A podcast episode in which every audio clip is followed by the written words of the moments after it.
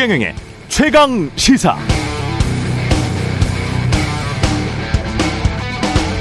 네, 윤석열 대통령이 로이터 통신과 단독 인터뷰를 했습니다. 국제사회가 용서할 수 없는 상황에 이른다면 예를 들어 민간인들에 대한 대규모 공격이나 학살, 심각한 전쟁 범죄가 발생한다면 우리가 계속 인도주의적 재정적 지원만 고집하기는 힘들 것이다.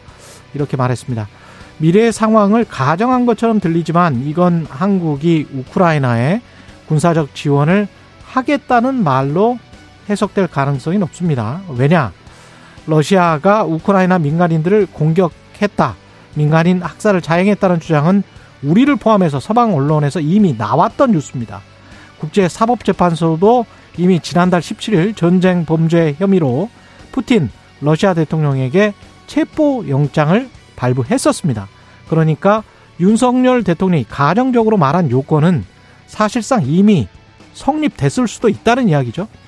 이렇게 되면 한미 정상회담을 앞두고 우크라이나에 대한 군사적 지원을 이미 기정사실화한 메시지를 미국에 전달한 것이 아닌가라는 해석이 가능해집니다. 대통령실은 확대 해석을 경계했습니다만 러시아는 전쟁 개입이다. 이렇게 되면 전쟁 개입이다. 반발했죠. 보복성 조치로 러시아가 북한의 핵무장을 돕는다면 또 중국에게 보내는 메시지도 부정적일 수밖에 없습니다. 우리는 어떤 대비책들이 마련되어 있을까요? 경제적 파장도 걱정됩니다. 걱정되긴 합니다만 뭐 어쩌겠습니까? 국민이 선출한 대통령이고 대통령은 헌법상 국가 원수로서 외국에 대하여 한국을 대표하죠. 잘 되길 바랄 뿐입니다. 네, 안녕하십니까. 4월 20일 세상에 이익이 되는 방송 최경령의 최강시사 출발합니다. 전 KBS 최경령 기자고요. 최경령의 최강시사 유튜브로도 실시간 방송합니다. 문자 참여는 짧은 문자 50원, 기본자 100원이 드는 샵9730 콩오플 무료고요. KBS 일라디오 채널에는 정치, 경제, 사회, 문화 등 다양한 명품 콘텐츠가 구비되어 있습니다. 구독과 좋아요, 댓글 많이 부탁드립니다. 오늘 최강시사 홍현익 전 국립외교원장과 함께 윤석열 대통령의 우크라이나 군사지원 시사 발언 등에 대해서 이야기 나눠보고요.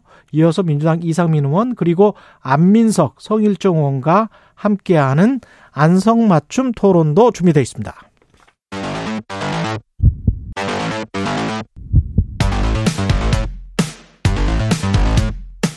오늘 아침 가장 뜨거운 뉴스 뉴스 unboxing 자 뉴스 unboxing 시작하겠습니다. 민동기 기자 김민아 평론가 나와있습니다. 안녕하십니까? 안녕하십니까? 이따 홍현익 전 국립외교원장을 자세히 다루기는 하겠습니다만 이그 사실만 짚고 넘어가죠. 우크라이나 군사 지원 가능성. 네, 로이터 통신과 윤 대통령이 인터뷰를 했는데요. 예. 이게 어제 공개가 됐거든요. 우크라이나에 대한 군사적 지원 가능성을 내비쳤습니다. 전제 조건이 있습니다. 민간인에 대한 대규모 공격이라든지 국제사회에서 도저히 묵과할 수 없는 대량 학살이라든지 전쟁법을 중대하게 위반하는 사안이 발생할 때는 이제 우크라이나에 군사적 지원을 할 수도 있다 이런 취지로 말을 했는데요. 근데 일각에서는 이 세 가지 전제 조건이 지금 다 현실화된 것 아니냐 이런 비판도 지금 나오고 있습니다. 예. 아, 이 중요한 것은 이제 인터뷰 시점입니다. 오는 26일 미국 워싱턴에서 한미 정상회담을 앞두고 있지 않습니까? 그래서 어, 한미 정상회담에서 좀 더 우크라이나 무기 지원과 관련해서 구체적인 이야기가 오갈 가능성도 있다 이런 전망도 나오고 있고요. 어, 일각에서는 어, 윤 대통령의 이번 인터뷰가 미국 측에 선물을 줄 수 있다 이런 신호를 보내는 것 아니냐 뭐 이런 음. 해석도 지금 나오고 있는 상황인데 오프닝에서도 말씀을 하셨지만 러시아는 강력하게 반발을 하고 있고요. 대통령실 관계자가 어제 이제 이 관련해서 이제 계속해서 비판이 제기가 되니까 아, 코멘트는 별도로 안 한다 이렇게 얘기를 하면서도 윤 대통령의 인터뷰 내용을 정확히 읽어, 읽어볼 것을 권한다라고 기자들에게 얘기를 했습니다. 정확히 읽어봤는데?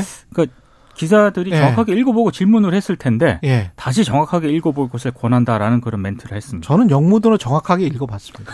예. 그리고 이제 정확하게 읽으라는 거는 아마 예. 이제 러시아를 향한 메시지이기도 할 거고요. 음. 러시아가 이제 그 대통령실과 대통령실의 입장은 계속 이제 우리 입장은 변한 게 없다는 거니까 예. 그리고 그 변한 게 없는데 대통령은 원론적인 얘기한 거고 그 원론적인 얘기에 전제가 붙어 있기 때문에 그 전제에 의하면 러시아가 이 이런 식으로 개입을 한다면 그것은 이제 뭐 이렇게 얘기하는 것이 이제 맞지 않다라는 얘기를 하고 싶은 건데 근데 저는 이렇게 이런 생각이 좀 들었습니다. 둘 중에 하나 아니냐 어쨌든 간에 첫 번째로는 실제로 정부 입장이 변하지 않았고 대통령도 그러한 결단을 한 바 없는데 그러니까 우크라이나에 직접적으로 군사적인 어떤 지원을 하기로 한 바가 없는데 언론 인터뷰에서 이렇게 얘기했다. 그건 그럼 엄청난 실언이죠. 엄청난 실언을 한 거죠. 만약에 그런 거면은. 예. 그래서 그거는 이제 외교적인 어떤 부적절한 사태를 불러올 수 있는 실언인 것이고 그게 아니라 실제적으로 뭔가를 추진하고 있다라는 전제를 놓고 이제 생각을 한다면 그건 예를 들어서 우리 사회 그리고 우리 국민들 사이에 합의되지 않은 내용에 대해서 너무나 이제 어, 큰 사안을 대통령이 독단적으로 지금 얘기하고 있는 게 아닌가라는 그러한 이제 문제의식이 생긴다는 겁니다. 그리고 전문가들이 아무래도 전문가들은 이게 대통령이 실언을 한 거야 이런 해석보다는 아 뭔가 한미 정상회담에서의 주요 의제 중에 하나를 위해 거론되고 있구나 이런 분석을 더 많이 하는 것 같은데 예를 들면 이 인터뷰에서 거론된 것 중에 예를 들면 뭐 우리가 뭐 더 강한 무기를 개발한달지 그다음에 기존에 이제 확장 억제로는 안 되고 나토식 핵 공유보다 도 진전된 어떠한 그런 핵 공동 기획이라든지 이런 것들이 필요하다랄지 이런 언급들이 있잖아요. 음. 그런 건 뭐냐면 결국 한미 정상회담에서 어, 우리가 우크라이나에 대한 군사적 지원을 어떻게든 어, 하는 방향으로 갈 테니까 이 확장 억제 강화라든가 이런 것들을 지금보다 더 파격적으로 해달라. 이런 지금 어떤 협상을 하고 있기 때문에 대통령이 이런 발언을 한 거 아니냐. 이런 해석도 지금 있는 거거든요. 그래서 이제 이런 거라면은 사실 어떤 국민적인 합의가 없는 상태에서 예. 이렇게 외교적인 파장에 큰 거를 이제 강한 강행할 수 있는 어떤 조건이 되는 것이기 때문에 상당히 이제 우려가 되는 거고요. 특히 한미 정상회담에서의 결론을 봐야 될 것 같은 게 이 대통령실이 IRA나 이런 거에 대해서 지금 어 굉장히 그 뭐랄까요 전망이 낙관 전망을 낙관적으로 지금 얘기를 하고 있지 않습니까? 예.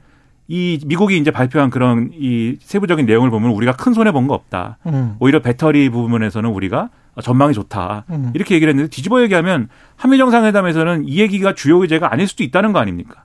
IRA가 실, 그렇죠. 실제로 음. 오늘 일부 언론이요 공식적으로 주요 의제가 예, 안될 수도 있다라고 보도를 하고 있습니다. 주요 우제는 아마도 제 예상으로는 핵 확장 억제가 될 겁니다. 네. 그렇죠. 핵 확장 억제가 될 것이고 그것이 상시 전략 자산 배치 일치 우리가 원하는 또 다른 더 깊이 있는 내용의 또 다른 것이 될 수 있을지는 모르겠습니다만은 그거를 아마 전면으로 내세울 것이다. 경제적인 것들에 관해서는 미국이 어떻게 나올지는 모르겠습니다. 지금 제가 보기는 그러네요. 예. 그렇죠. 그 말씀하신 대로 이런 그런 경제적인 부분에 대한 게 그 중에서도 가장 첨예했던 게 음. 주요 의제가 아니라고 하면은 당연히 안보 문제인데 예. 그 안보에 있어서 미국의 확장 억제를 이끌어낼 만한 더 그 전 진전된 안을 이끌어낼 만한 지렛대라고 할 것이 이 문제밖에 더 있느냐 뭐 이런 얘기도 있는 거거든요. 근데 이렇게 될 경우에는 앞에서 오프닝에서 얘기하셨지만 오히려 이제 우크라이나에 우리가 이런 무기 지원을 함으로 인해서 더 동아시아 상황이 이제 어려워지고 러시아가 오. 북한에 대해서 지금 공언하는 것처럼 그렇죠. 더 밀착되고 이런 상황은 더 위험을 가중시키는 것이기 때문에 그 전에 10월에도 지난해 10월에도 푸틴이 여기에 관해서 경고를 한 바가 이미 있고요. 그렇죠. 그렇죠. 만약에 우리가 뭐 북한에게 핵무기 같은 거를 더 지원 어, 더라는 말은 안 했습니다만 하여간 그런 거를 기술을 준다면 한국이 좋아하겠느냐 뭐 이런 식으로 이야기를 했단 말이죠. 그리고 푸틴이 직접적으로 예. 폴란드에다가 이 포탄이나 이런 걸 지원하는 경우에 그 음. 우크라이나로 들어가는 거 아니냐고 문제제기를 했었어요. 지금 방금 들어온 연합뉴스 속보에도 러시아 외무부가 어떠한 한국의 우크라이나 무기 제공도 반러 적대 행위를 강, 행위로 간주하겠다. 이러면 어쩌면 우리는 적대국이 될 수도 있어요. 지금 그렇죠. 비우호국인 상황인데 수교를 했지만 비우호국인 상황이지만 적대국으로 될 수도 있고 반면에 미국 국방부는 KBS 김기현 특파원의 보도에 따르면 우크라이나 무기 지원 가능성을 시사한 대통령 언급과 관련해서 북대서양 조약기구 나토와 우크라이나 국방 연락 그룹에 대한 한국의 기여를 환영한다. 이미 기정사실화 해버렸어요. 그렇죠. 그러니까 대통령실은 가정적으로 이야기했을 뿐 이렇게 또 이야기하잖아요. 근데 미국에서는 예 환영합니다 이렇게 해버린 거예요. 그렇죠. 그러면 이게 가정적으로 이야기가 이야기한 걸로 되겠습니까? 그러니까 한미 정상회담의 네. 의제라든가 이런 게 지금 물밑에서 조율 중이지 않습니까? 음. 조율 중인 이런 상황에서 로이터 통신과의 인터뷰를 통해서 대통령이 이 발언을 했다라고 하는 거는 그렇죠. 한미 양국 간에 최소한의 어떤 조율 없이 저는 이런 발언이 나오기는 어렵지 않나 싶습니다. 그래서 실언이라면 빨리 바로 잡고 그렇지 않고 진짜로 지금 쭉 우리가 논한 대로 어, 의도와 방향이 분명한 거라면 국민적 합의를 거쳐야 되는 사안일 것이다. 그렇게 좀 말씀드립니다. 그리고 민주당 돈보투 의혹과 관련해서는 또 속보가 하나 들어왔습니다. 강내구 상임감사위원회에 대한 검찰 검찰 구속영장 청구가 있었군요. 구속영장을 청구했습니다. 예. 정당법 위반 뇌물수수 혐의로 이제 구속영장을 청구했는데요. 강내구 이 한국수자원공사 상임감사위원은 아, 총 9,400만 원을 송영길 전 대표를 당선시키기 위해서 살포한 혐의를 받고 있고요. 음. 그리고 2020년 9월 한국수자원공사 상임감사로 재직을 하면서 사업가로부터 뭐 납품 청탁 명목으로 300만 원을 또 수수한 혐의도 받고 있습니다. 검찰이 그동안 두 차례에서 이제 강 의원을 불러서 조사를 했는데요. 일단 뭐 강 의원 본인은 일단 혐의를 전면 부인을 하고 있는 그런 상황이긴 한데 어찌됐든 구속영장을 청구했다라고 하는 거는 이제 다른 어떤 그런 인사들로 수사가 점점 확대될 가능성이 높다 이렇게 음. 해석이 되고 있습니다. 그리고 이제 또 어제 뭐 JTBC 등의 보도에 의해서 지금 이제 추가 녹취록 공개된 내용도 있지 않습니까? 예. 그게 이제 어이 송영길 전 대표의 이 당선을 위해서 이제 마련된 어떤 돈의 이제 어떤 원천이나 이런 것들에 대해서 스폰서가 있다 이런 내용인 것이고 음. 그리고 나중에 이제 이재명 후보가 대선 치를 때그 음. 그 스폰서의 이제 자녀 중에 음. 대선 캠프에 이제 이 들어간 사람 한 명이 그렇죠. 대, 그 대선 캠프에 들어갔다. 네. 그렇죠. 이재명 대선 캠프에 들어갔다. 그렇죠. 예. 그러면 이런 식으로 이 이정근 전 부총장이 갖고 있는 어떤 그 녹음 파일이 뭐냐에 따라서 이런 식으로 계속 엮이죠. 그렇죠. 예. 계속 이게 확대가 되는 거거든요. 그러면 민주당이 이런 상황에 계속 끌려갈 것이냐. 송영길 전 대표 빨리 들어오세요라고 하면서 안 들어오면은 그러면 어, 송영길 전 대표가 안 들어와서 모르겠습니다. 뭐 이렇게 하는 것이냐. 어제 그 기자들이랑 프랑스 현지에서 기자회견 비슷하게 한 서너 마디 주고 받았죠. 기자회견이라기보다는 예. 그 수업 들으러 가는 송영길 전 대표를 이제 특파원들이 예. 길목에 서 있다가 이제 서 있다가. 인터뷰를 한 것 같아요. 학교 앞에서 송영길 전 대표는 예. 22일 기자회견장에서 말하겠다. 음. 그러니까 조기 귀국 여부에 대해서는 여전히 이제 구체적으로 밝히지 않았고요. 22일. 네. 예. 그리고 일단 뉘앙스를 보면은 여전히 좀 어, 조기 귀국에 대해서는 본인은 부정적인 생각을 가지고 있는 것 같습니다. 굉장히 편안해 보이죠. 왜냐하면 어제 민주당 예. 지도부가 예. 송영길 전 대표를 또 강력하게 규탄하는 이런 공식적으로 이 발언들이 나오기 시작을 했거든요. 음.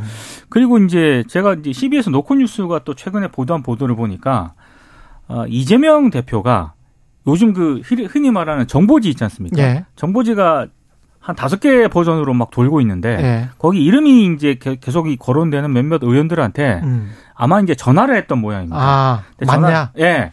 그러니까 전화를 했는데 당사자들은 또 강력 부인을 하고 있다 이런 보도도 지금 나오고 있거든요. 예. 그러니까 참 민주당이 참 굉장히 곤혹스러운 상황인 것 같긴 합니다. 예. 그러니까 이걸 이재명 대표가 전화를 해서 뭐 물어보고 이런 차원이 아니라 그렇죠. 이거는 이, 이 부분에 대해서 당이 어떻게 대응할 것인지를 빨리 지금 가닥을 잡지 않으면 이런 식으로 계속 끌려갈 수밖에 없는 구도가 돼버린 겁니다. 맞습니다. 그리고 송영일 전 대표는 참 참 무책임한 거죠. 그 제가 보니까 거의 국민 여론이 그, 그 힘든 일입니다. 국민 여론이 통합이 됐습니다, 지금. 예. 어느 신문을 봐도 어느 정당 논평을 봐도 다 송영길 전 대표는 귀국을 해야 된대요. 이렇게 의견 일치가 되는 거는 아니, 또 오랜만입니다. 그리고 그 앞에서 기자들이 서 있었고 아마 기자들이 올 것이라고 예상을 한 것 같아요. 얼굴 표정이나 이런 걸 보면. 그런데 이제 마지막 말은 제가 수업 들으러 가야 해서 그러면서 웃으면서 들어갔잖아요. 네. 근데 그게 너무 한가하게 들리더라고요. 보이고 이게 이런 상황에서 그 저도 해외 연수 가 갔었고 유학도 했었지만 그게 그렇게 중요합니까? 그 수업 하나 듣는 게? 그러게 말입니다. 그 연수 기간에? 그러니까 지금 민주당 음, 지도부에서 공식적으로 이런 어떤 비판, 비난하는 그런 얘기가 나올 수밖에 없는 상황이 돼버렸어요. 그래서 예. 뭔가 지금 이, 이 상황을 앞에서 끌고 가지 않으면은 뒤에서 계속 이렇게 모든 변수들에 끌려가게 되 기 때문에 좀 뭔가 국민들에게 감동을 줄 수 있는 그런 조치를 취하는 어떤 가닥을 잡아야 된다는 겁니다. 이, 이거, 이 문제를 제대로 빨리 뭐, 당, 어제, 어제, 어젠가요, 그젠가요 제가 오프닝에서도 말씀드렸습니다만은 정말 개혁이라는 게 살을 벗겨내는 작업이잖아요. 그렇죠. 살을 그 벗겨내는 작업을 하지 않으면 그 정도의 혁신을 하지 않으면 민주당은 이거는 굉장히 큰 문제로 남을 겁니다. 이게 상황 자체적으로 해결하는 게 맞을 거예요. 검찰 수사가 나와서 거기에 따라 따라가면 따라갈수록 그거는 수렁에 빠지는 걸 겁니다. 예. 잘 판단하겠죠. 윤석열 대통령의 4.19 기념사는 또 허위 선동 가짜 뉴스 뭐 이런 말들도 나오고 사기꾼도 나왔습니까? 4.19 혁명 예. 열사가 피로써 지켜낸 자유와 민주주의가 사기꾼의 농락당해서는 절대 안 된다. 사기꾼의 농락당해서는 안 된다. 예, 이렇게 얘기를 했고요. 사기꾼은 누굴까요? 어, 그 사기꾼이 누구냐와 관련해서 예. 하루 종일 정치권이 들썩였는데 이제 일부 기자들이 또 취재도 했을 거 아닙니까? 예. 그러니까 민주당 의원들이 그런 얘기를 했다라고 합니다. 우리인 것 같다. 뭐 그런 얘기를 했다라고 하는데요. 아무튼 윤석열 대통령은 네. 거짓 선동, 날조 이런 것들로 예. 민주주의를 위협하는 세력들은 독재와 전체주의 편을 들면서도 네. 겉으로는 민주주의 운동가, 인권 운동가 행세를 하는 경우를 세계 곳곳에서 많이 봐왔다. 네. 이런 거짓과 위장에 절대 속아서는 안 된다. 이렇게 얘기를 했거든요. 그러니까 언론들은 뭐 야당이라든가 시민사회단체, 노조 등을 겨눈 발언 아니냐 이렇게 해석을 하고 있고요. 음. 그리고 어제 즉석에서 민주당의 돈봉투 의혹을 연상케 하는 언급도 했었는데 예. 우리가 피와 땀으로 지켜온 민주주의는 늘 위기와 도전을 받고 있다. 독재와 폭력과 돈에 의한 매수로 도전을 받을 수 있다. 이렇게 언급을 한 대목이 있거든요. 그런데 돈에 의한 매수라는 이 표현은 기념사 원고에는 없었다라고 합니다. 음. 윤 대통령이 직접 추가했다라고 하는데요.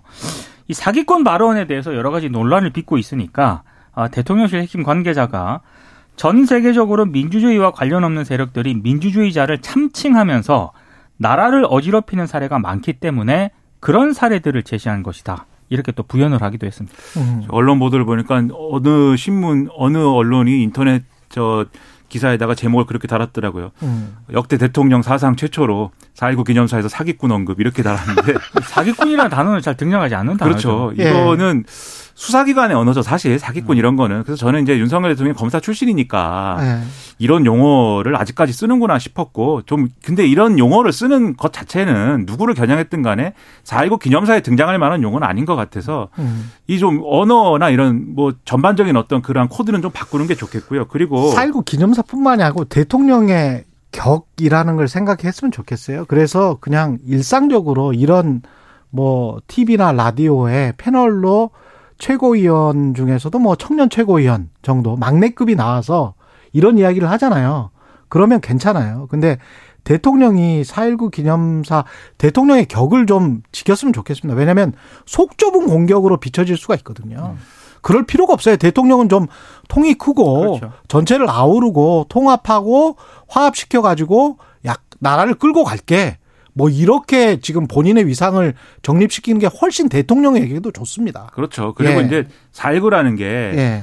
이승만 정권의 독재와 그다음에 3.15 부정선거에 대한 이러한 여러 가지 문제에 대한 국민의 항거였지 않습니까? 예. 그런 점에서 보면 사실 이승만 정권도 민주주의를 참칭하고 독재를 한 세력이고 사실은 이 윤석열 대통령의 기념사는 이 몇 가지 표현을 제외하면은 그러한 이승만 정권의 항거한 역사를 사실은 잘 기리는 그러한 논리가 될 수도 있었어요, 사실. 예. 그런데 지금 몇 가지 표현들이 정치적 논란이 되는 것은 뭐냐면은 그러한 과거의 어떤 교훈을 얘기를 하면서 민주주의 운동가, 인권 운동가 행세를 하는 경우 요렇게 설명을 했는 요렇게 예를 들었는데 민주주의 운동가, 인권 운동가라고 하면 연상되는 것들이 있지 않습니까? 오늘날. 그리고 바, 바이든 날리면 거짓 선동 뭐 허위 뉴스 본인도 돌아봐야죠. 왜, 왜 이거는 아닙니다. 이렇게, 이렇게 계속 이런 식으로 뭐랄까요. 막 대립시키고 격화시키고 갈등시키는 대통령의 어떤 국정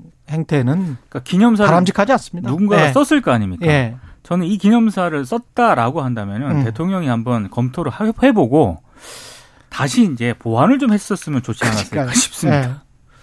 좀 너무 날 것인 것 같아요. 그 날것이어서 그런 것인지 아니면 네. 우리 언론과 전 국민들이 오해를 하고 있는 건지 뭐잘 아, 모르겠습니다. 우리가 오해입니까? 잘 읽어야 되겠습니다. 예, 영어건 한국어건 잘 읽겠습니다. 뉴스 unboxing 민동기 기자 김민아 평론가였습니다. 고맙습니다. 고맙습니다. KBS 일라디오 최경영의 최강시사 듣고 계신 지금 시각 7시 40분입니다. 오늘 하루 이슈의 중심. 당신의 아침을 책임지는 직격 인터뷰. 여러분은 지금 KBS 일라디오 최경영의 최강 시사와 함께하고 계십니다. 네, 윤석열 대통령이 외신 인터뷰에서 우크라이나의 인도적 지원만 고집하기는 어렵다. 라고 밝힌 것에 대해 러시아는 날선 반응을 보였고 미국 국방부는 지금 환영을 하고 있습니다.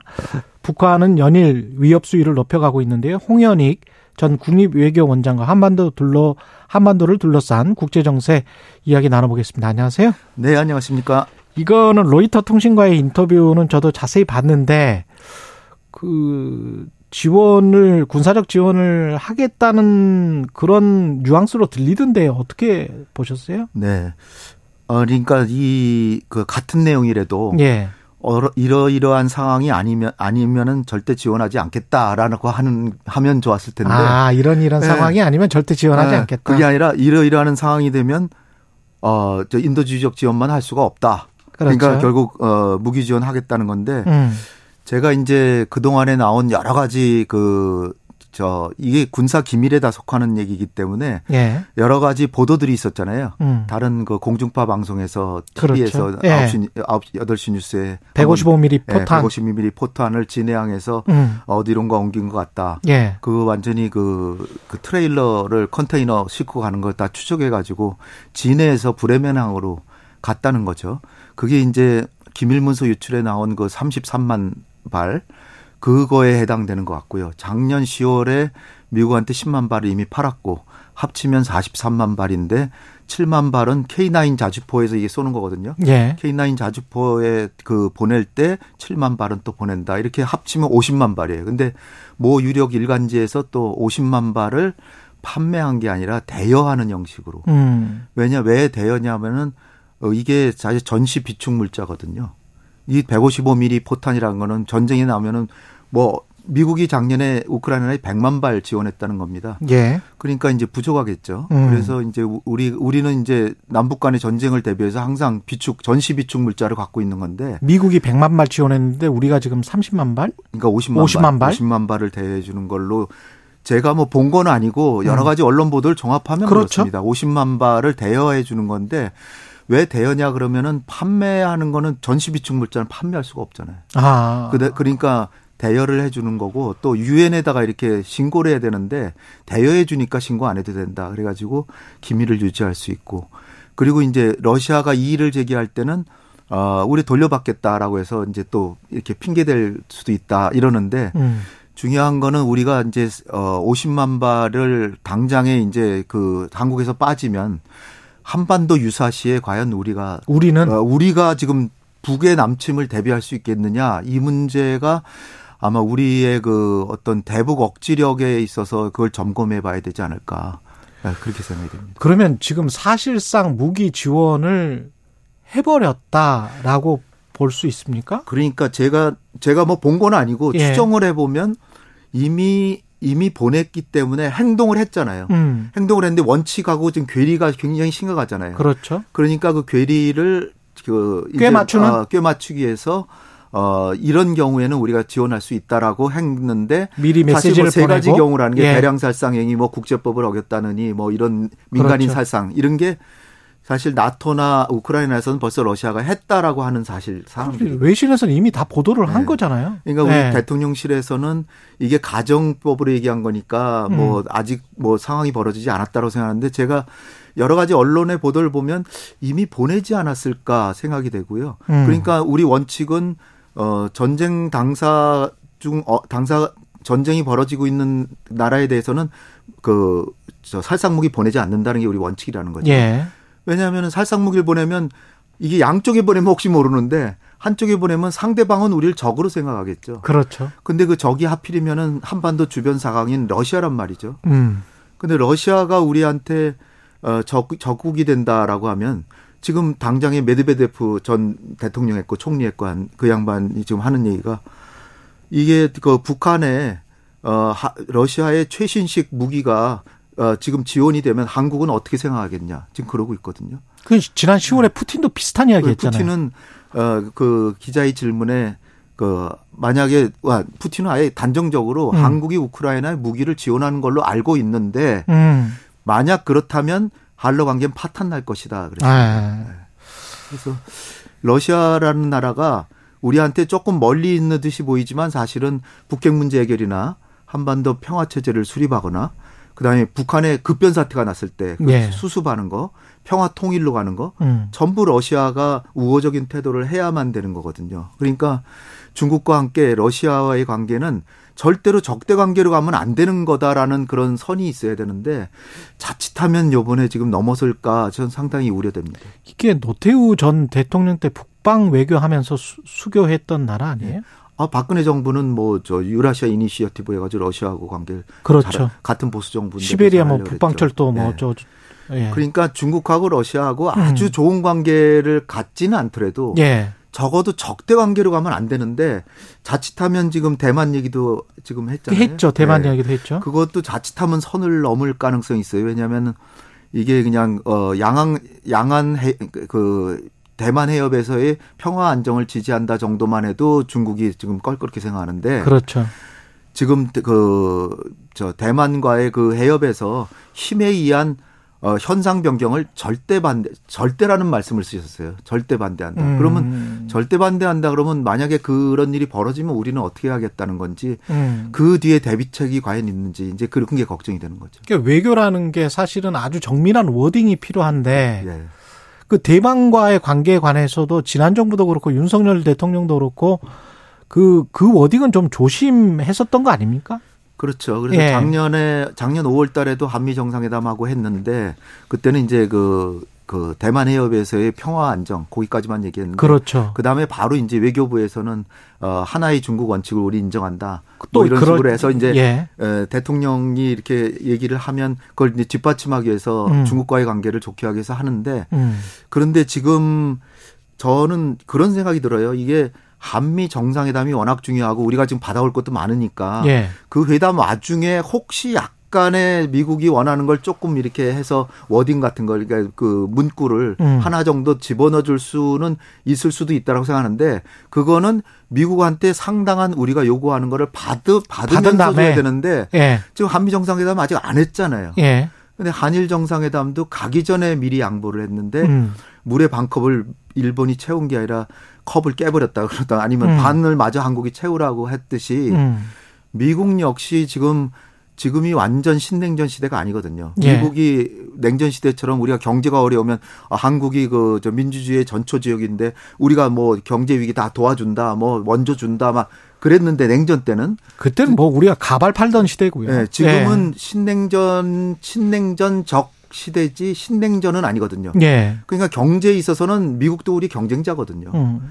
그런데 우리가 경제적으로도 어렵게 굉장히 많은데 안보적으로 이렇게 외교 안보적으로 한두 개 양보하면 뭐 이를테면 전기차라든지 반도체에서 미국이 양보해 줄 거라고 기대를 할 수는 있지만 예. 실제로 하냐 그거죠.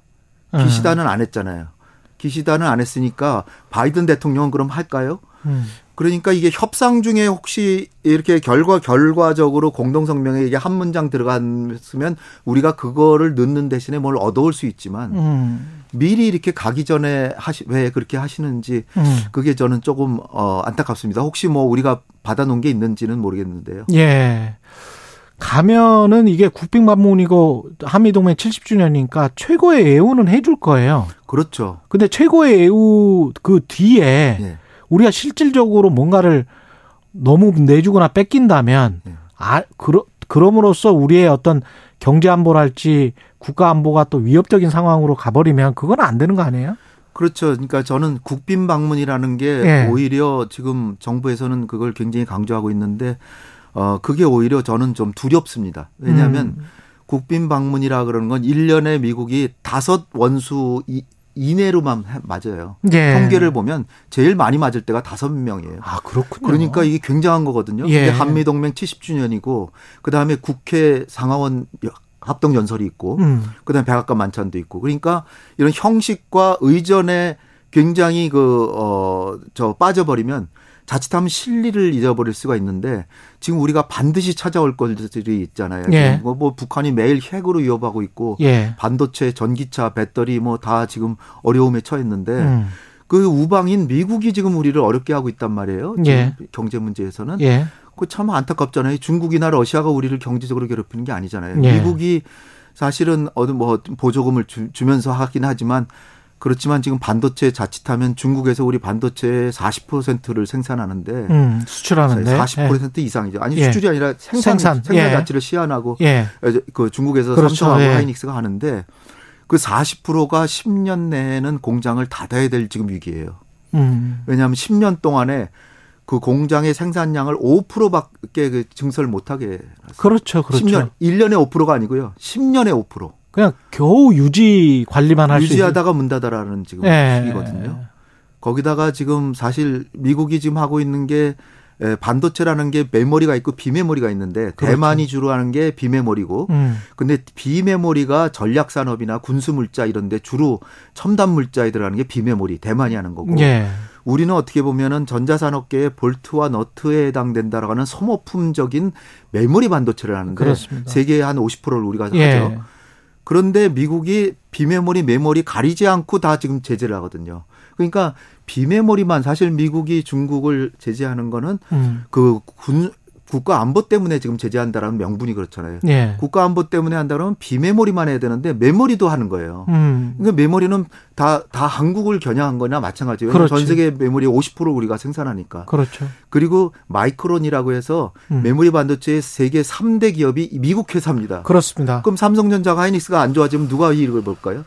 미국 회사가 이익 보잖아요. 경제적으로는 그렇고 아 1분밖에 안 남았는데요. 확장 억제 강화 방안과 관련해서는 네. 꼭 어떻게 우리가 얻어올 수 있는 게 있을까요? 확장 억제는 지금 뭐 음. 한미연합 훈련을 내실화하고 뭐 음. 강화하고 음. 그다음에 확장 억지체를 내실화하고 뭐 또 더 고위급으로 하고 네. 또뭐 그 전략 자산 배치하는 것도 서로 음. 상의하고 기획 단계부터 뭐 참여도 하게 해준다 뭐 이런 내용이 들어갈 것 같아요. 네. 근데 그게 다 어떻게 보면 말과 글이고 네. 좀 추상적이라고 보입니다. 저는 그러니까 아주 단순하게 네. 전술에게 한시적 조건부 재배치가 안 된다면 미국이 아주 결사 반대하거든요. 전술에게 지상 배치를 해라. 네, 지상 배치는 안 받을 겁니다. 미국이 안 네, 받을 한시적 것이다? 조건부라도 안 받으니까 음. 그 한반도 인근 공해상에 해공군의 순환 순환을 하더라도 우리 국민들이 365일 동안 안, 안심할 수 있도록 24시간 핵자산을 사실상 상시적으로 배치해 달라. 여기까지 그걸 듣겠습니다. 얻어야 되겠습니다. 예, 홍현익 전 국립외교원장이었습니다. 고맙습니다. 감사합니다.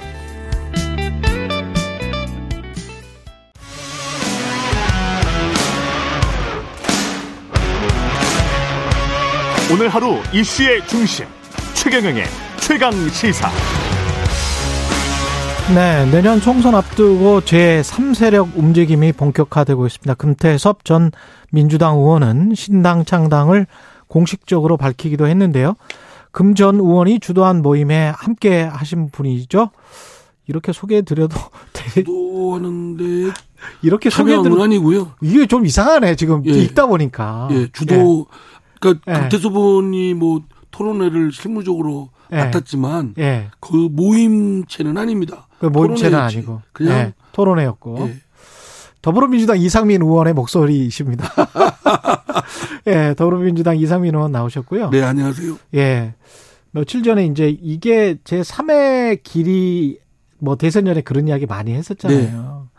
그리고 금태섭, 김종인 이렇게 나오니까 사람들이 어? 그, 그 전부터 이렇게 주목을 했었거든요. 근데 이 의원님은 어떻게 하다가 이렇게 들어가시게 됐어요? 아, 원래 저는 예. 금태섭 의원 전 의원하고는 음. 개인적으로 잘 알고요. 음. 어, 금태섭 의원이 토론회를 하려고 했는데 당초에 두 분이 지금 섭외가 됐는데 토론에 참여하려고 그랬는데 예. 하여튼 사정 때문에 빠졌어요. 대타였어요, 그러면은? 대타죠. 대타. 실질적 예. 성격은 아니 그런데 제가 예. 근데 한국 정치의 문제점과 그 재원 예. 주제가 그거였고 제가 늘상 하던 얘기가 있었기 때문에 공감하는 아, 주제여서 내가 예. 가서 좀 제 생각을 정리해서 또 한번 얘기를 해야 되겠다. 어떤 자리에서든 한국 정치를 어, 협파하고 음. 어 뭔가 업그레이드 되는 돼야 되는 그런 상황 선거법이라든가 음. 또는 국회 뭐 등등 여러 그 제도들을 좀 말할 기회를 전 찾은 거죠 여러 네. 군데 중에 네, 공감하는 주제여서 참여하게 됐지 어떤 요 이게 지금 금태섭 전 의원이 이야기하는 신당 창당이랄지 뭐 이, 여기에는 바로 뭐 예예 예. 신당 창당한다는 것도 그날 어, 토론회 끝나고 그 소위 뭐 백브리핑인가요? 거기서 예. 아마 그 저 금태섭 의원이 한 것 같아요. 음. 그런데 이제 저는 뭐 아니 제3 뭐 제4, 제5의 정치 세력이 좀 스마트한 정치 세력이 등장하길 바랍니다. 나왔으면 좋겠다. 예. 일단은 예. 지금 사실 그, 어, 우리 기업으로 말하면 스타트업들 아니에요? 예. 스타트업들이 좀 나와서 도전하고 음. 막 그런 것을 못 잘하는 모습을 보여야 예. 지금까지 전국을 주도하는 우리 더불어민주당 음. 제가 속한 음. 국민의힘 음. 여기에 자극을 줄 수 있고 긴장감을 주게 예. 줄 것이다. 여기 여기 퇴출도 시킬 수가 있어야 됩니다. 예. 왜냐하면 이 두 다 정당이 독과점 구조가 딱 독과점이다. 엮여 있고 예. 서로 간의 상대를 희망의 등대로 생각하고 있습니다. 저희 당은 윤석열 대통령하고 국민의힘의 이 똥볼 차는 거를 예. 희망의 등대로 생각하고 있고요. 예. 저쪽 민, 국민의힘은 예. 이재명 대표와 민주당 하는 것을 보고 예. 자신들의 희망의 등불로 생각하고 있습니다. 근데 서로 상호 간의 희망의 등불로 보는데 예. 국민이 볼 때는 웃기는 일이죠. 음. 희망은 무슨 희망입니까? 예. 절망을 주는 두 집단이라고까지 그건 그런 말을 해도 전혀 심한 표현이 아닐 거라고 생각됩니다. 서로 간에 그냥 반사 이익만 노리고 있다. 예. 이런 상황. 그 정치적 서비스의 고품질 경쟁을 안 버리고 예. 그냥 적대적 공생을 통해서 서로 권력 싸움만 하고 있는 거거든요. 그래서 제가 그 자리에서 그랬습니다. 음. 제그 토론회 자리에서 더불어민주당과 국민의힘 음. 두 당은 저 트렌전보다는 공통점이 많기 때문에 예. 통합하는 게 좋겠다. 예. 그 좌중이 다 웃더라고요. 그래서 이제 저는 제3, 제4, 제5의 정치 세력들이 막, 막 등장해서 예. 좀두 당한테도 어, 자극을 주고 예. 어쩌면 뭐 두 당을 퇴출시킬 수 있는 정도의 위력을 발휘할 수 있었으면 좋겠다. 현, 실성은 어떻게 생각하세요? 김종인 전 위원장 같은 경우는 좋은 후보가 나오면 총선 때 30석도 가능하다 이렇게 이야기를 했는데 현실적으로 가능하다고 보십니까? 저는 김종인 위원장께서 단서단 것도 적절치가 않고요. 네. 어, 좀 거기에 대해서 어, 이견을 달면 음. 좋은 사람이 오면 그렇죠. 좋은 사람이 오는 것도 어떤 집단의 어떤 정체성이나 또는 브랜드나 음. 또 미래 가능성을 보고 오는 거 아니겠습니까? 아, 그렇겠죠. 그냥 허울판에 모이라 그러면 잘 안 모이죠. 음. 어, 얼마 전에 그 강준만 교수님이 예. 중도가 실패하는 일곱 가지 이유 중에 예. 어, 실패하는 그 중에 현금보다는 어음이다. 그러니까 아. 리스크가 크니까 사실은 잘 모이지를 못하고. 그 오음 준다 그러면은 공사 안 하죠. 예. 예, 예. 그러니까 좋은 사람이 오면 하지만 좋은 사람이 오인다는 것도 쉽지 않고 음. 또 좋은 사람이라는 게 과연 어떤 사람인지 뭐 착한 사람인지 유능한 사람인지 예. 이것도 좀 불분명하잖아요. 예. 그렇게 해서는 표 얻기가 쉽지 않다. 그리고 30석을 얻는다는 건 예. 그건 뭐 정치 혁명입니다. 아, 34억도 예. 정치혁명이다. 그러면요. 그 한 교수단체를 어. 넘어서는 의석인데. 그렇군요. 어, 제가 보기에는 뭐, 그건 엄청나게 바람을 타야 되는데. 근데 지금 무당층이 굉장히 많잖아요. 근데 무당층이 특정된 바람이 아니지 않습니까? 특정된 바람이 아니다. 예, 그냥 어차피 부당이 싫은 거죠. 그냥 그런데 나중에 투표하면 또 수렴할 수렴할 가능성 또는 양당으로 가거나 예. 투표를 아예 안 하거나.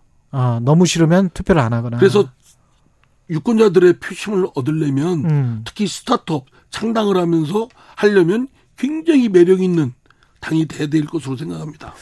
그렇군요. 이 지금 매력적인 상황이 전혀 아닌데요. 민주당 돈봉투 같은 경우는 그렇죠. 예. 그러니까 창당하기는 딱 좋은 여건이죠. 두 당이 지금 죽쓰고 있으니까. 근데 당시에 지금 보니까 전당대회 선관위원장을 하셨고요. 예. 그 다음에 지금 논란이 되고 있는 의혹을 받고 있는 강내구 씨 같은 경우는 대전 동구에서 지역위원장을 했고 그쪽 대전은 사실은 이상민 의원님 않습니까? 예. 대전에서 있는 정치인이기도 하고 예. 또 제 후배기도 하고. 예. 예. 그러면 이 상황을 어느 정도는 충분히 아, 모르셨어요? 선관위원장 할 때는? 전혀 뭐 그런 감지. 아 제가 알았으면 그 그냥 돕겠습니까? 아. 그건 있을 수 없는 일이고 음. 만약에 그런 일이 있었다면 내부적으로 있었다 해도 수사 의뢰하고 하지요. 또 상대방 음. 어, 상대 쪽에서 가만히 있었을 리도 없고요. 예. 또 최근에 제가 그 사건 이 사건 터지고 나서 당시 실무 책임을 맡았던 당직자한테 확인을 했더니 예. 뭐 당직자들도 실무 당직자들도 전혀 감지를 못했답니다. 못했다. 사실 뭐 돈 봉투 주고받고 하는데 그게 남이 알 정도면 예. 뭐그 그렇게 하겠습니까? 아. 쉬쉬하면서 했겠죠. 근데 녹음 파일을 들어보면 상당히 관행적인 것 같은 그런 느낌이 든단 말이죠. 뜻밖입니다. 그렇죠.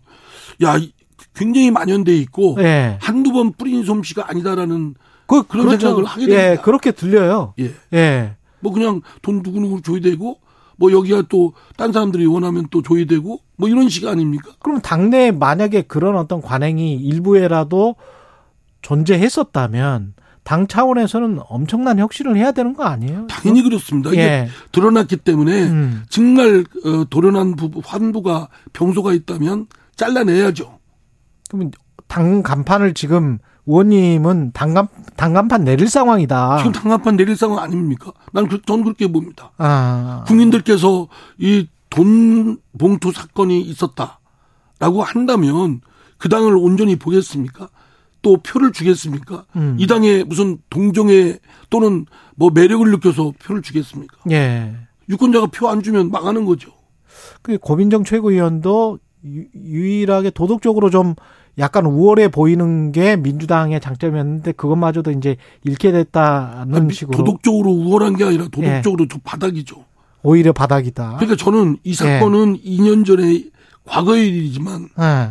이 사건이 지금 터져서 이걸 어떻게 처리하느냐 문제는 현재의 문제거든요. 어떻게 처리를 해야 돼요? 이거는 이재명 대표는 자체 조사를 포기했는데 음. 그거는 진짜 저는 매우 잘못된 거라고 생각합니다. 예. 왜냐하면 아니 어느 조직이고 문제가 생겼으면 자체 조사를 해야 되는 건 기본이고요. 음. 자기 정화, 자기 정화 기능을 발휘를 해야죠. 예. 검찰 수사한테 맡긴다고 그랬는데 검찰 수사는 우리의 하부 조직이 아닙니다. 그러니까 검찰 그렇죠. 수사는 뭐 하든 말든 저 거기는 할 테고 예. 자체적으로 우리가 엄정하게 검찰 수사다 보다도 더 세게 아주 추상같처럼 추상같이 성역 없이 파헤쳐서 네. 드러난 사실에 대해서는 가차없이 어, 쳐내야죠. 그러면 지도부는 자체 수사를 조사를 지금 미루는 건가요? 지금 안 한다고 이재명 대표 지난번 그 뭐 기자회견 때 그렇게 한것 같은데. 그러면 왜 그러는 겁니까?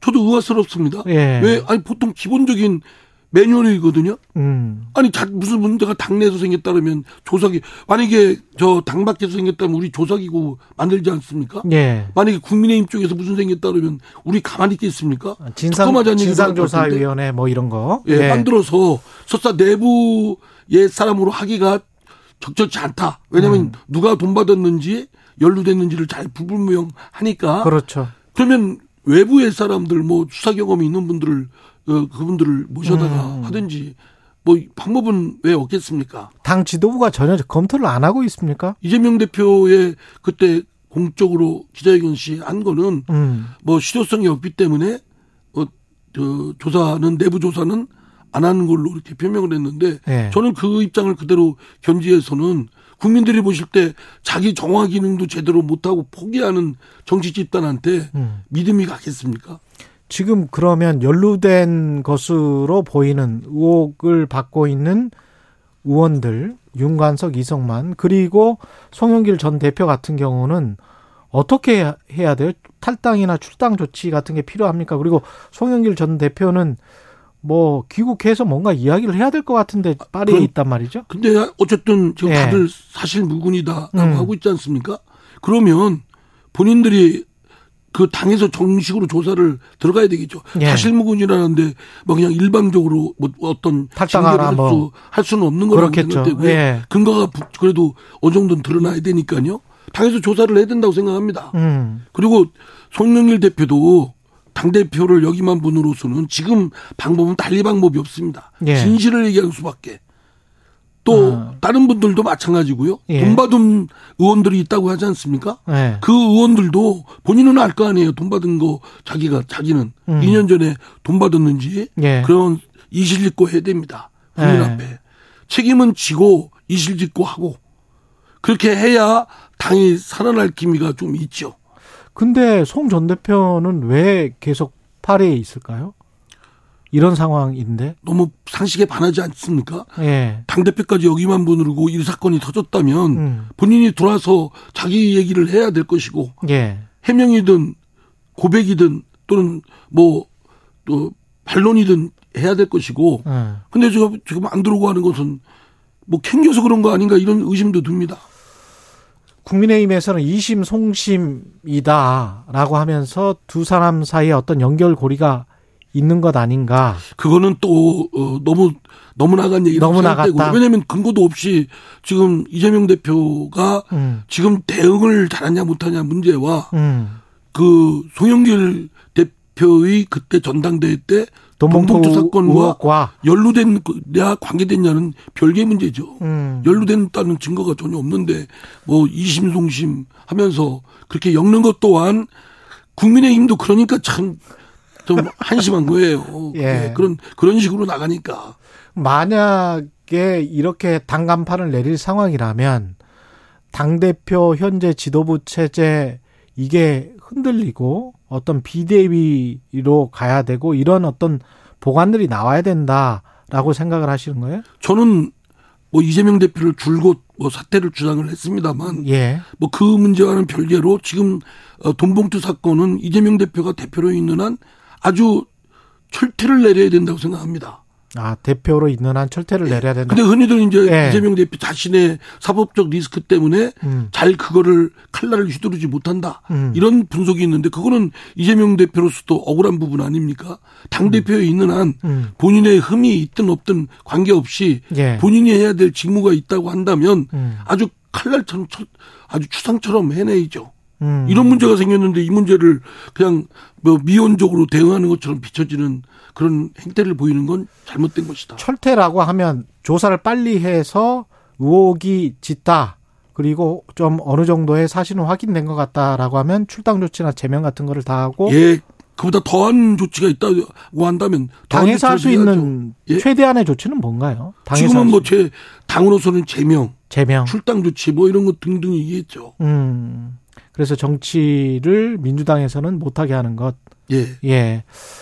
근데 국민의힘 윤희숙 의원 같은 경우는 오히려 위기긴 한데, 어, 민주당이 세대 교체를 이루면 오히려 건설적이 될 수 있다. 늘 전화위복이라는 것도 있지 않습니까? 예. 어려운 상황에 놓여 있을 때 그걸 어떻게 잘 처리하고 대응하느냐에 따라서 음. 오히려 어 잃을 뻔했던 민심을 얻을 수 있는 계기는 되죠. 음. 그러려면 그만큼 음. 그 정도의 강도의 노력을 해야 되겠죠. 그냥 뭐 대충 몇 사람 뭐 교체하고 뭐 이렇게 엉거성검 넘어간다고 해서 국민들이 그거 소, 속아 넘어가겠습니까? 그 정도 강도의 노력을 하고 있습니까? 안 하고 있습니다. 안 하고 있습니까? 예. 예. 솔직히 그러니까 제가 말씀드린 대로 자기 정화 기능도 포기한 상황이라고 볼 수밖에 없는 지금 사태가 음. 제대로 대응하는 게 아니죠. 예.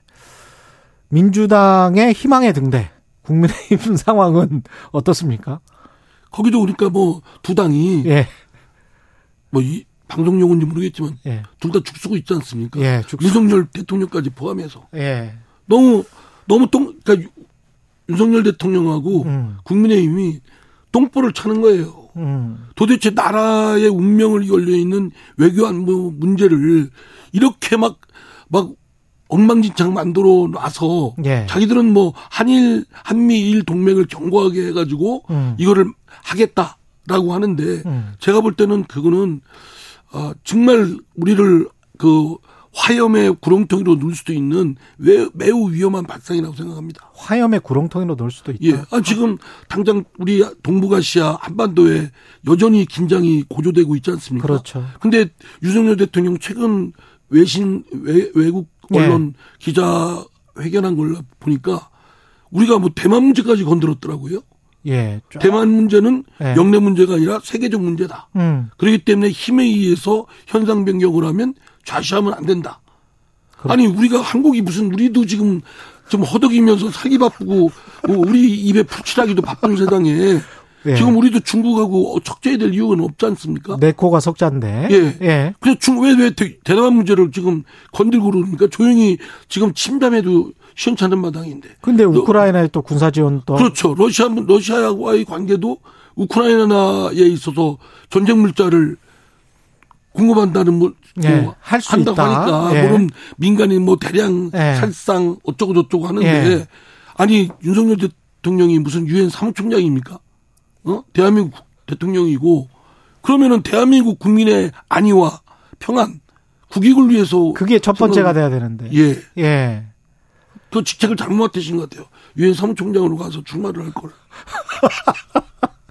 근데 이게 너무 미국 페이스에 그냥 따라가고 미국에게만 협조하면 우리의 안위가 다 지켜질 것처럼 오판하고 있는 거는 아닐까요? 아니 그래서 예. 미국으로부터 얻은 게 뭐가 있습니까? 아. 예.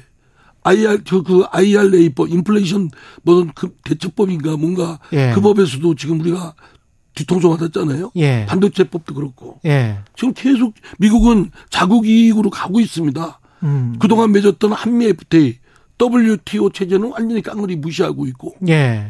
그리고 우리한테는 뭐 별로 없고 동맹이라고 하지만 말로만 동맹이지 뭐 뭐뭐 뭐, 뭐 주고받고 한 게 뭐가 있어요. 최근 들어서는 오히려 예. 우리나라 어, 나라에 있는 여러 가지 그 제조업들 예. 삼성이나 LG 뭐 SK 제조 공장을 현대차. 미국에다가 예. 다 현대 예. 미국에다가 공장을 줘라 그래야 음. 어, 똑같이 혜택을 주겠다 이렇게 얘기를 하지 않습니까? 음. 또 분명히 WTO 한미 FTA 위반입니다. 그거에 대해서 끽 소리도 못 하고 있지 않습니까 지금. 음. 근데 이 대통령실의 기조에 김태호 차장이 굉장히 크게 관여하고 있다. 대통령은 김태호 차장을 굉장히 신뢰하고 있다. 신임하고 있다. 근데 김태호 차장이 상당히 좀 매파적이다.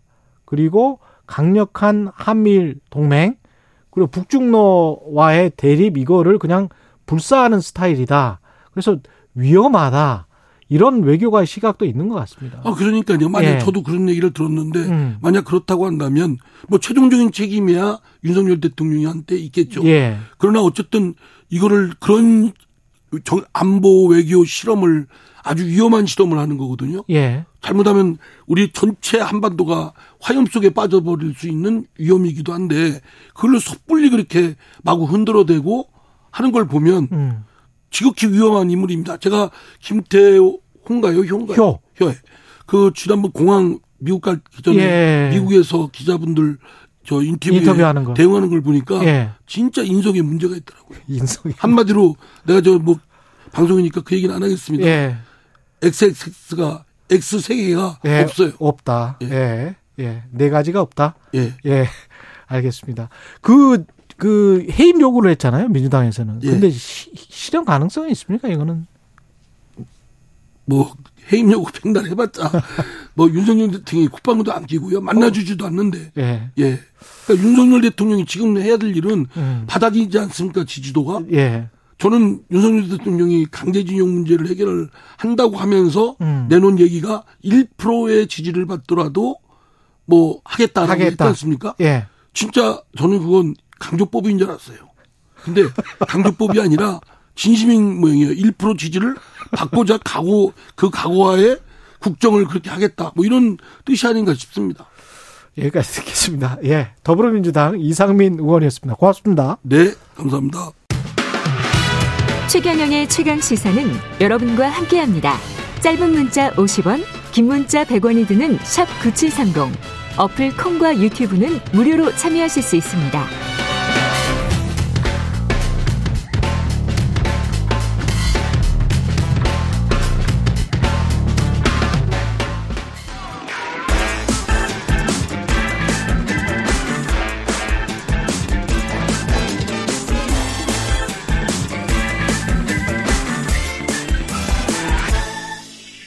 네, 한 번 더 뉴스 시간입니다. 오늘은 한국경제신문 최영찬 기자와 함께하겠습니다. 안녕하세요. 안녕하세요. 그 배달민족 그 노동자들 라이더들이죠. 예. 다음 달 5일이면 5월 5일 아닌가요?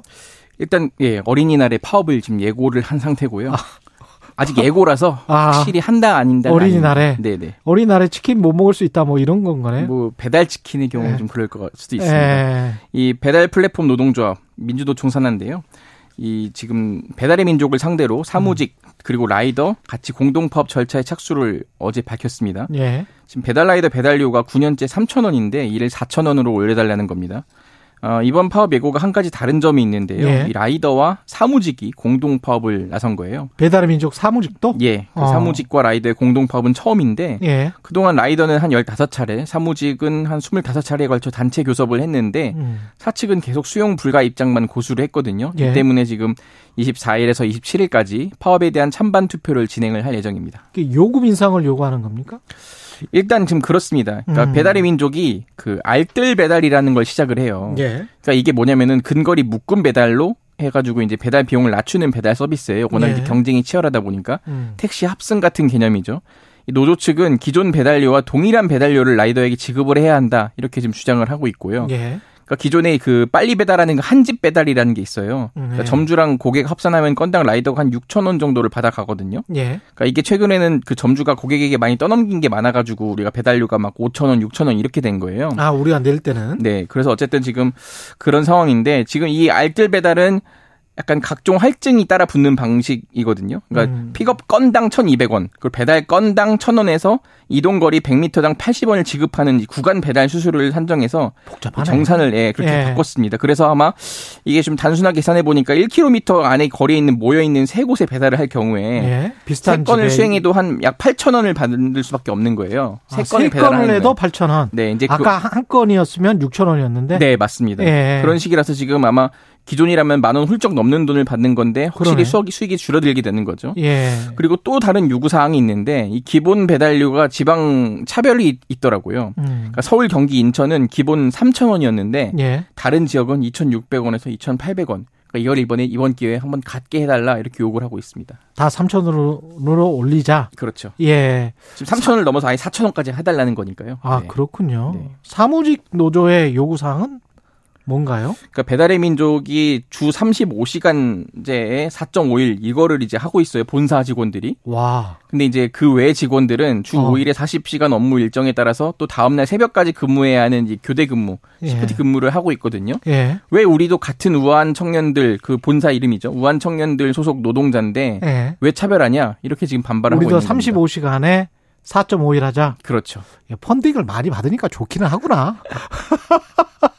배달의 민족 옛날에 펀딩 많이 받, 몇 년 전에 펀딩 많이 받았잖아요. 그렇죠. 지금 아마 네. 그, 이, 지금 기, 다국, 약간 그 외국계, 독일계가 지금 네, 소유하고 있는 것으로 알려져 있죠. 그렇죠. 예. 네. 그때 뭐 엄청 봤더니 좋겠습니다. 일단은 좋은데 요것도 하여간 뭐저 더 좋아지면 뭐 좋죠. 뭐 예. 사실은 좋은 거죠. 근데 이제 그것과 소비자들의 접합점과 그다음에 이제 회사와의 관계와 뭐 이런 것들이 좀 조정이 돼야 되겠습니다. 그렇죠. 예. 그러니까 이게 지금 그 소비자들에게 떠넘기겠다는 게 아니라 음. 그 본사가 가져가는 것 중에서 일부를 좀 라이더들에게 더 달라. 아, 지금 본사가 라이더들이 너무 많이 가져간다. 그렇죠. 그렇게 조금 그러니까 소비자한테는 아무 상, 상황 상관이 없고. 예, 예, 예. 아 그렇군요.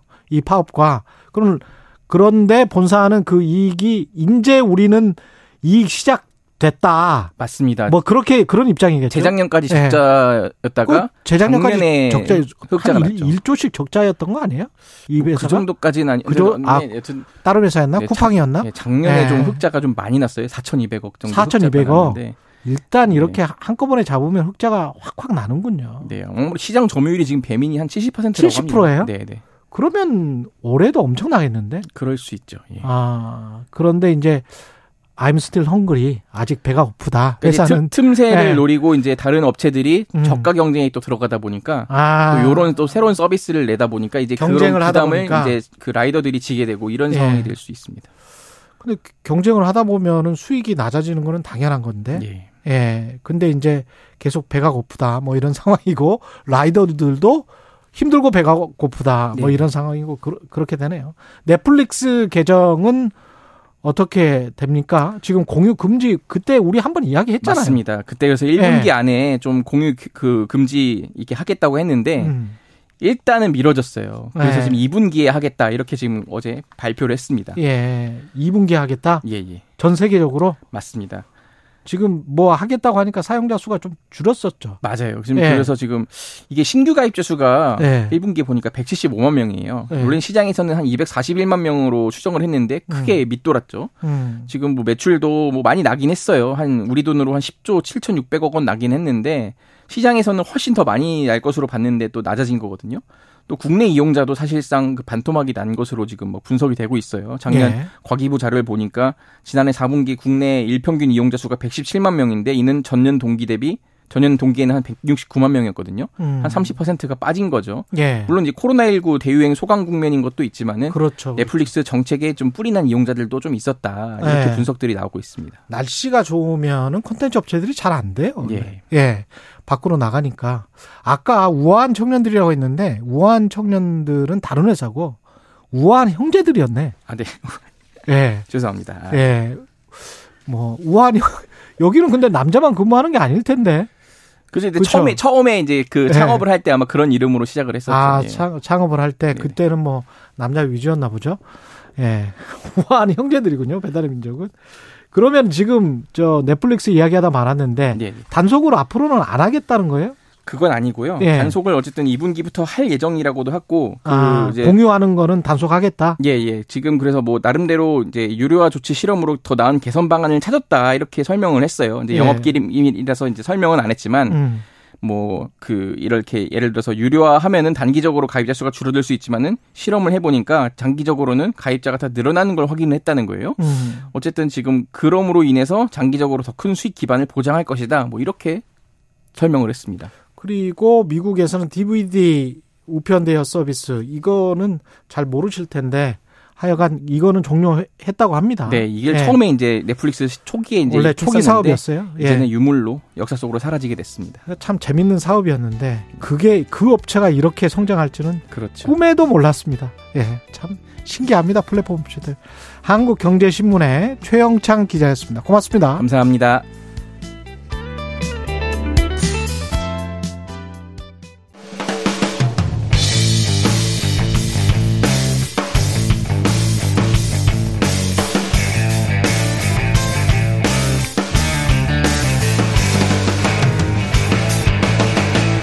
최경영의 최강 시사.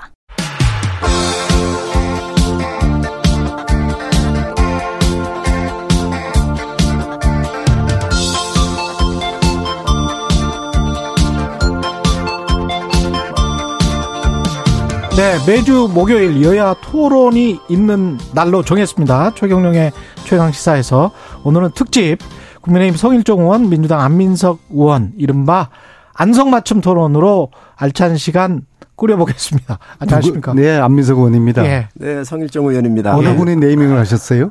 그, 다 밖에 PD들의 작품이에요. 어, 안성맞춤. 예, 섭외도 그렇고, 뭐, 제목도 그렇고, 괜찮습니까? 안성맞춤? 제가 국힘에서 예. 존경하는 의원님이 딱 두 분 계신데요. 예. 그 중에 한 분이 성일종 의원님이십니다. 아이고 감사합니다 한 의원님. 다른 의원님은 또 누구세요? 다른 영업 그건 영업 비밀이고. 아 그건 영업 비밀이시고. 예. 실력 있으시고 예. 상대방 존중하시고. 예. 예. 너무 저 과한 칭찬을 해주셨습니다. 그. 그럼에도 불구하고 저는 지금 뭐 때가 때이니 만큼 예. 도살장 끌려오는 기분으로 나와 있습니다. 오늘 또 민주당 돈봉투 의혹 이야기를 안 할 수가 없을 것 같은데요. 좀 그 이야기는 좀 이따 하고 전세 사기 피해 관련해서 이게 민생 현안이니까요. 대통령도 일단 경매 일정 중단 지시를 했고 금융권도 호응을 하는 것 같습니다. 일단은 적절한 조치라고 보십니까? 어떻습니까? 네, 그렇습니다. 예. 이제 이게 제일 먼저 선순위가 금융권으로부터 들어가잖아요. 예. 그리고 이제 세입자의 보호가 그 이후에 들어가는데 부동산 가격 가치가 하락을 하니까 세입자의 목이 없어지는 것이지요. 그렇죠. 그러다가 보니까 이게 이제 금융위가 관련되고 음. 국토부가 관련되는데 이 두 부서가 합해 합작을 해가지고 협업을 하면서 지금 경매 중단 조치를 요구를 해서 음. 어, 절차가 지금 진행이 되고 있습니다. 그래서 잠정적으로 중단이 됐고요. 예. 앞으로 이러한 피해자들에 대해서 구제 조치를 정부가 좀 더 세세하게 준비를 할 것으로 예상을 하고 있습니다. 국회에서는 지금 심상정 정의당 의원이 전세 사기 방지 특별법을 마련을 했는데 이게 사기라는 이 개념이 아, 법적으로 규정하기가 쉽지 않아서 이거 쉽지 않을 것 같은데요. 법안 발의하고 통과되기가. 우선적으로 지금 예. 현, 현재 법상 예. 경제 범죄 피해에 대해서는 음. 보존을 할 방법이 없어요. 예. 예. 그래서 특별법이 필요한 건데요. 자, 우선 어제 대통령이 조치하신 경매 중단 조치는 일단 잘하는 거라고 음. 봅니다. 예. 물론 이제 때 늦은 감은 있죠. 예. 지난 1년 동안 피해자들이 지속적으로 요구를 한 건데 세 가지를 요구를 해왔습니다. 우선 이제 경매 이걸 중단시켜 달라. 그 다음에 음 경매 나온 매물에 대해서 우선순위 매입 순위를 우선적으로 해달라. 그리고 이제 국가가 어, 임대 국가가 다 이걸 다 매입을 해서 음. 어, 임대를 하는 방법을 요구를 해왔거든요. 그래서 예. 이제 첫 번째 단계 이제 경매 중단 이제 이게 이제 어제 된 건데요. 물론 이제 민간이 어, 얼만큼 협조할지는 두고 봐야 될 것 같습니다만은 어제 대통령 발표 후에 바로 어, 민간 금융권에서 어, 새마을금고 음. 뭐 등등 해서 회의를 해서 어, 뭐 대통령의 말씀에 적극 협력하기로 이제 했어요. 예. 어느 정도 될 것 같아요. 근데 이제 이거는 경매 중단은 급한 불만 끈 거지 이제 실제적인 음. 에, 이제 실효성이 있는 정책들과 대안이 나와야 되는 것이죠. 예. 그래서 이제 무엇보다 특별법을 여야가 아, 이걸 좀 빨리 이제 빨리 예, 예. 아주 신속하게 이, 이것을 통과시켜야 될 것 같고요. 제가 걱정되는 게 대부분의 피해자들이 2030입니다. 그렇죠. 예, 그래서 이제 어제 경매 중단 이후에 특별법까지 음. 시간이 걸릴 거 아닙니까? 그렇죠. 이 사이에 전국에 경매꾼들이 미추홀 여기에다 몰려 들어가지고 지금 한, 한 2천, 한 500세대 좀 넘게 해당이 될 것 같은데요. 인천뿐만이 아니고 동탄도 지금 동탄의 광주도 있습니다. 그래, 광주도 있고 광주도 400채가 네. 있고요. 예. 그래서 특별법 제정 전까지 예. 이, 이 경매꾼들이 매입하는 것을 어떻게 막을 수 있을까? 피해를 음. 어떻게 줄일 수 있고 이 문제를 해소할 수 있을까? 그 앞으로 그 대응과 대안이 이게 굉장히 필요할 것 같습니다. 예. 이게 이제 무자본 갭 투자 아니겠어요? 그렇죠, 그렇죠. 자기 돈도 없이 네. 이제 갭 투자를 노리고 들어갔었는데 아, 이러한 꾼들에 의해서 수백 채, 수천 채씩 이게 산 거란 말이죠. 네. 어, 지금 현재 법안이 여러 개가 나와 있습니다. 그래서 이게 보면 이제 국세가 제 최우선적으로 음. 국세 매가 경매가 이루어질 때 국세부터 이제 징수하거나 또 각종 비용 이런 것들이 먼저 이루어지고 세입해서 사는 분에 대한 권리에 대한 것이 최하위로 밀려 있거든요. 네. 그래서 상당히 어려운 문제가 많이 있습니다. 실질적으로 그렇죠. 이 부분이. 법적으로. 그래서 예, 네. 그래서 지금 장재현 의원 같은 분들도 이런 체납세나 국세보다 국세보다도 음. 좀 선순위로 그렇습니다. 아. 그 어, 세입자에 대한 선순위를 좀 둬야 되겠다. 음. 그래서 후순위로 후순위로 국세 국세 같은 경우를 좀 미루는 이런 법안도 내놓고 했는데 예. 아무래도 이거 같은 경우는 지금 사실상 정부가 아, 방치한 부분들이 많이 있습니다. 부동산 음. 폭등에 대한 이게 19년, 22년 아주 절정기를 이루었었단 말이죠. 예. 그래서 이런 것들에 대한 뭐 어느 정부를 막론하고 정부는 다 계승하는 것이니까 아, 그렇기 때문에 정부에서 이런 부분들에서 특단의 조치가 있어야 될 거라고 생각을 하고요. 음. 제 개인적인 생각으로는 아, 금융권에 대해서 선순위가 잡혀져 있습니다. 예. 그러면 그 금융권에 대한 음, 이 채권에 대해서 유효성을 그냥 인정을 하고 어, 또 금융권에 대해 금융권도 이게 상당히 회수한다고 할 때 어려움이 있을 거예요. 그렇죠. 예. 그렇기 때문에 금리에 대한 좀 특별한 어떤 조치를 좀 취하고 음. 금융권으로부터의 위에 올라가 있는 피해 매각했었을 때 금융 금, 금액만큼을 정부나 아니면 정부 투자기관이 좀 어떤 조치들을 좀 해가지고 보존을 해준날지 보존이라고 하기보다는 그런 네. 부분들을 매입을 한다든지 해서 영구 아. 임대의 개념이거나 또 그런 임대 개념으로 가면서 장기적인 측면에서 이러한 세입자들이 원리금을 조금씩 조금씩 갚아나간다든지 여러 가지 방법을 아주 구체적으로 한번 고, 어, 고민을 한번 해볼 필요가 있지 않나. 이 제 개인적인 생각입니다. 그래야 예. 그래야 이런 시장들이 안정이 되고 예. 특히 예. 2030에 대한 안전 장치를 정부가 좀 어, 심도 있게 고민을 해봐야 될 거, 해봐야 된다고 생각을 합니다. 것도 있겠는데. 네, 예. 우선적으로 예. 피해 임차인들을 선구제하는 데 초점을 둬야 될 것 같고요. 예. 그래서 선구제 후 해수 음. 어, 이 원칙을 저희 민주당이 특별법 속에 좀 담고 있고요. 음. 말하자면은 한국자산관리공사 음. 캠코 예, 이런 전문 채권 매입 기관이 예, 보증금 반환 채권을 우선적으로 매입을 해서 예. 피해를 구제를 하는 것이죠.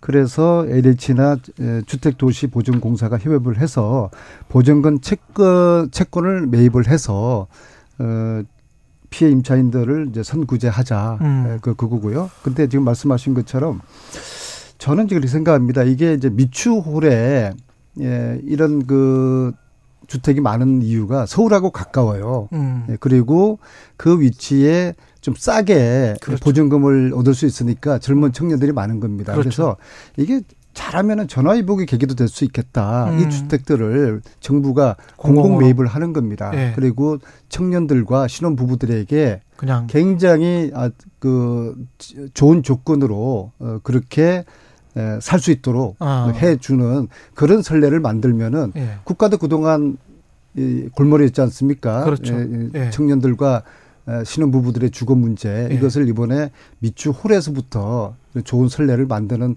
기회가 됐, 으면 좋겠는데 문제는 음. 특별법을 빨리 좀 여야가 이건 뭐 여야가 이견이 있는 건 아니지 그렇죠. 않습니까? 예. 예. 그래서 이거를 빨리 좀 했으면 좋겠습니다. 재원이라든지 이런 것들을 준비하기가 굉장히 어려움이 있을 거예요. 재원이는 예 그렇습니다. 예. 정부도 재원이 있어야 될 거 아니겠습니까? 음. 그래서 이러한 고민부터 해봐야 되고 허그에 좀 아, 그래서 특별법이 필요한 거죠. 허그 같은 경우는 또 이거하고는 또 틀려요. 아. 보증기관이에요. 예. 그래서 예. 이런 보증하는 방법이라든지 지금 토지주택공사 같은 경우에서 어, 소규모로 이렇게 매입을 해가지고 임대를 예. 전환해주는 제도도 있거든요. 있죠, 있죠. 예, 그래서 예. 여러 가지 방법을 한번 고민 한번 하고 있고요. 지금 예. 뭐 정부에서도 어, 오늘 아, 아, 지금 이 시간에도 음. 당정이 지금 협의를 하고 있습니다. 음. 결과를 한번 좀 지켜보시죠. 이제 법이 없이는 예. 문제 해결이 어려울 것 같은데요. 예. 특별법 이제 통과를 위해서 여야가 안 의원님 말씀이 저 말씀하시는 특별법도 얘기를 하시는데 음, 음.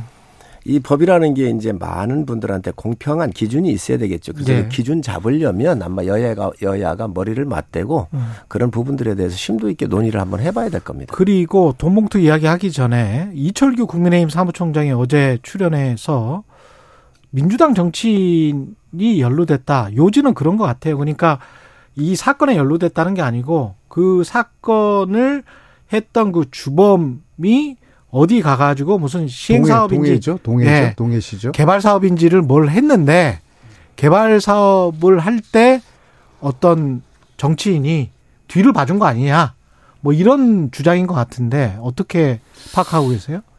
이철규 의원님이 음. 지금 사무총장이시죠. 사무총장이시죠. 네, 그분이 네. 이제 경찰에 오랫동안 계셨기 그렇죠, 때문에 그렇죠. 그분이 가지고 있는 정보는 꽤 신뢰도가 있다고 봐야 될 음. 겁니다. 근데 저희들이 그 해당 의원이 누군지는 어 모르겠고 이철규 의원님도 지목하지 않으셨는데 예. 어 저희들도 예의주시하고 있습니다. 아. 그게 사실이라고 그러면은 어 이 와중에 어떤 불난 집에 또 기름이 또 투여 예. 투하되는 예. 그런 또 아주 쑥대밭이 될 것 같은데요. 예. 네, 걱정이 됩니다. 그리고 그 알고 덧, 계시는 거 있으세요? 덧붙이실 말씀 있으세요, 의원님은? 좀 지켜보시죠. 지켜봐요. 저 네. 여유 있는 웃음 참 두렵습니다. 예. 네. 아무래도 이철구 이철규 의원께서 어, 사무총장도 하고 계시지만 또 지역구예요. 여기가 동해가. 아, 그렇지. 본인의 참. 지역구란 말이죠. 네. 그래서 네. 정보가 많을 수 있겠네. 어, 그 자기 현장의 지역구기 때문에 음. 아마 그런 부분들에 대해서 정확하게 알고 계신 거 아닌가 네. 생각을 합니다. 성일정 의원님이 이제 더 느긋해지실 것 같은데 민주당 전당대회 돈봉투 같은 경우는 거의 사실로 굳어지는 분위기입니다. 어떻습니까? 일단 민주당은 어떻게 보세요? 제가 아까 말씀드렸듯이 예. 제가 웬만해서는 안 그럴 텐데 예. 오늘 이 자리에 오면서 예. 도살장 끌려오는 기분이었습니다. 약속은 지난주에 하셨어 가지고 이게 예. 정치가 예. 정치가 이제 타이밍의 예술이거든요. 예. 근데 어좀 사과도 조금 늦었고요.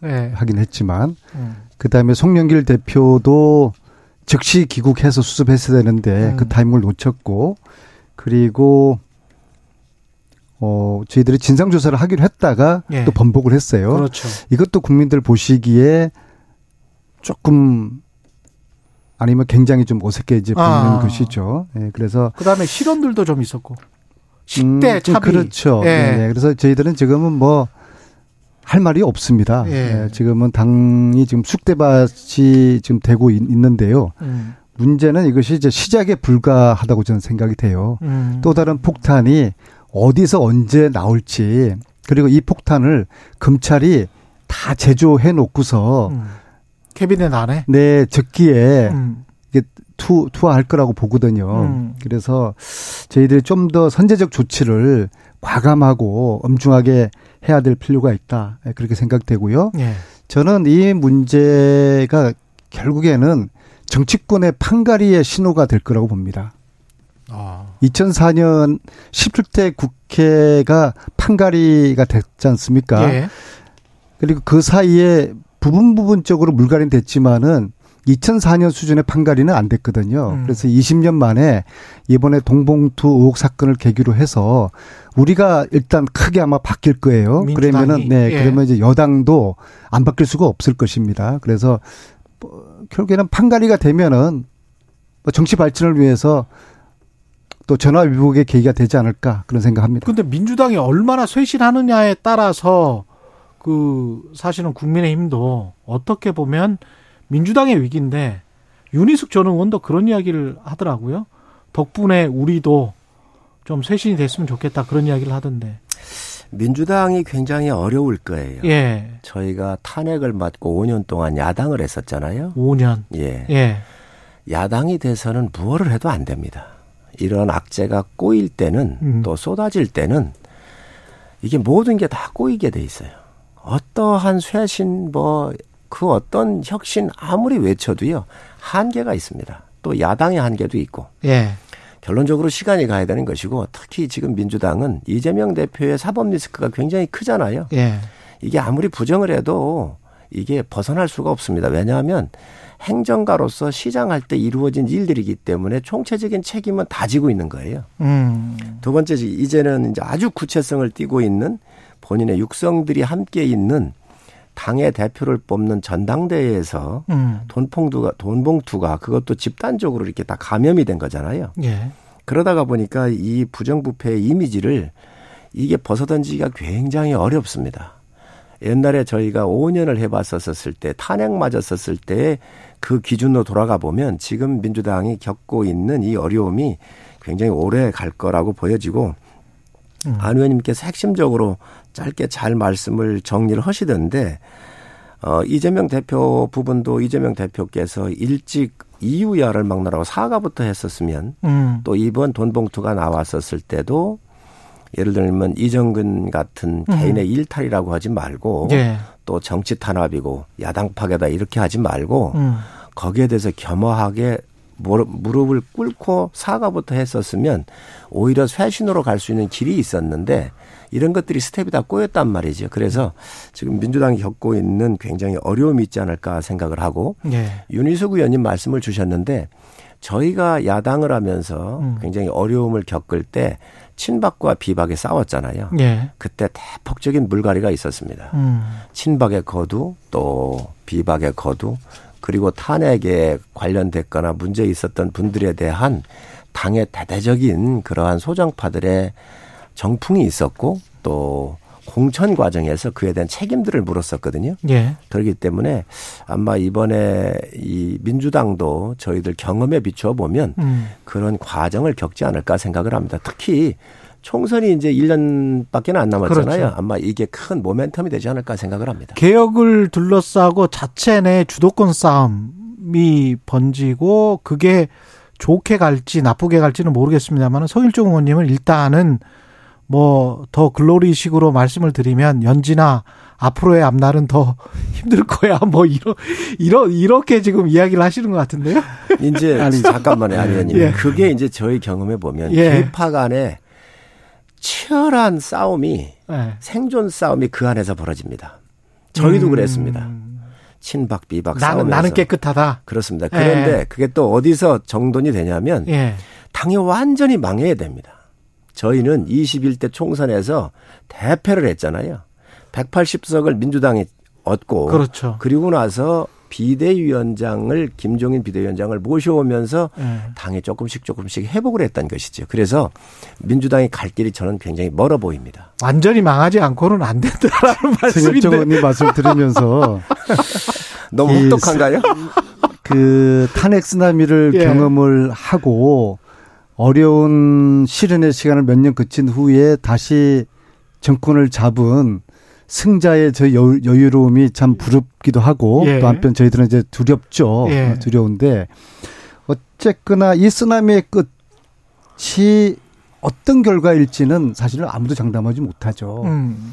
저희들이 정당 혁신, 민주당 혁신의 일대 계기가 되어서 예. 황골 탈퇴해서 국민들에게 신뢰받는 예. 그런 모습으로 다시 태어날 수도 있고요. 예. 그러면은 아마 또 전화위복이 되겠죠. 음. 반대로 당면까지 바꿔야 되는 그런 당의 크다란 위기를 또 맞을 수가 있고요. 음. 그리고 또 이게 정치가 상대가 있는 게임이지 않습니까? 예.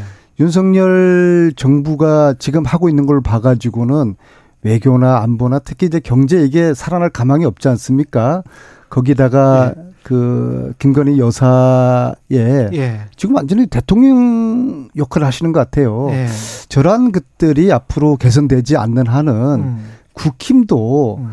남의 집 뭐 걱정하고 걱정할 때는 아니다. 예. 음, 그리고 이런 속에서 여야가 음. 정치적인 그 실망을 국민들에게 더 안겨주게 되면은 예.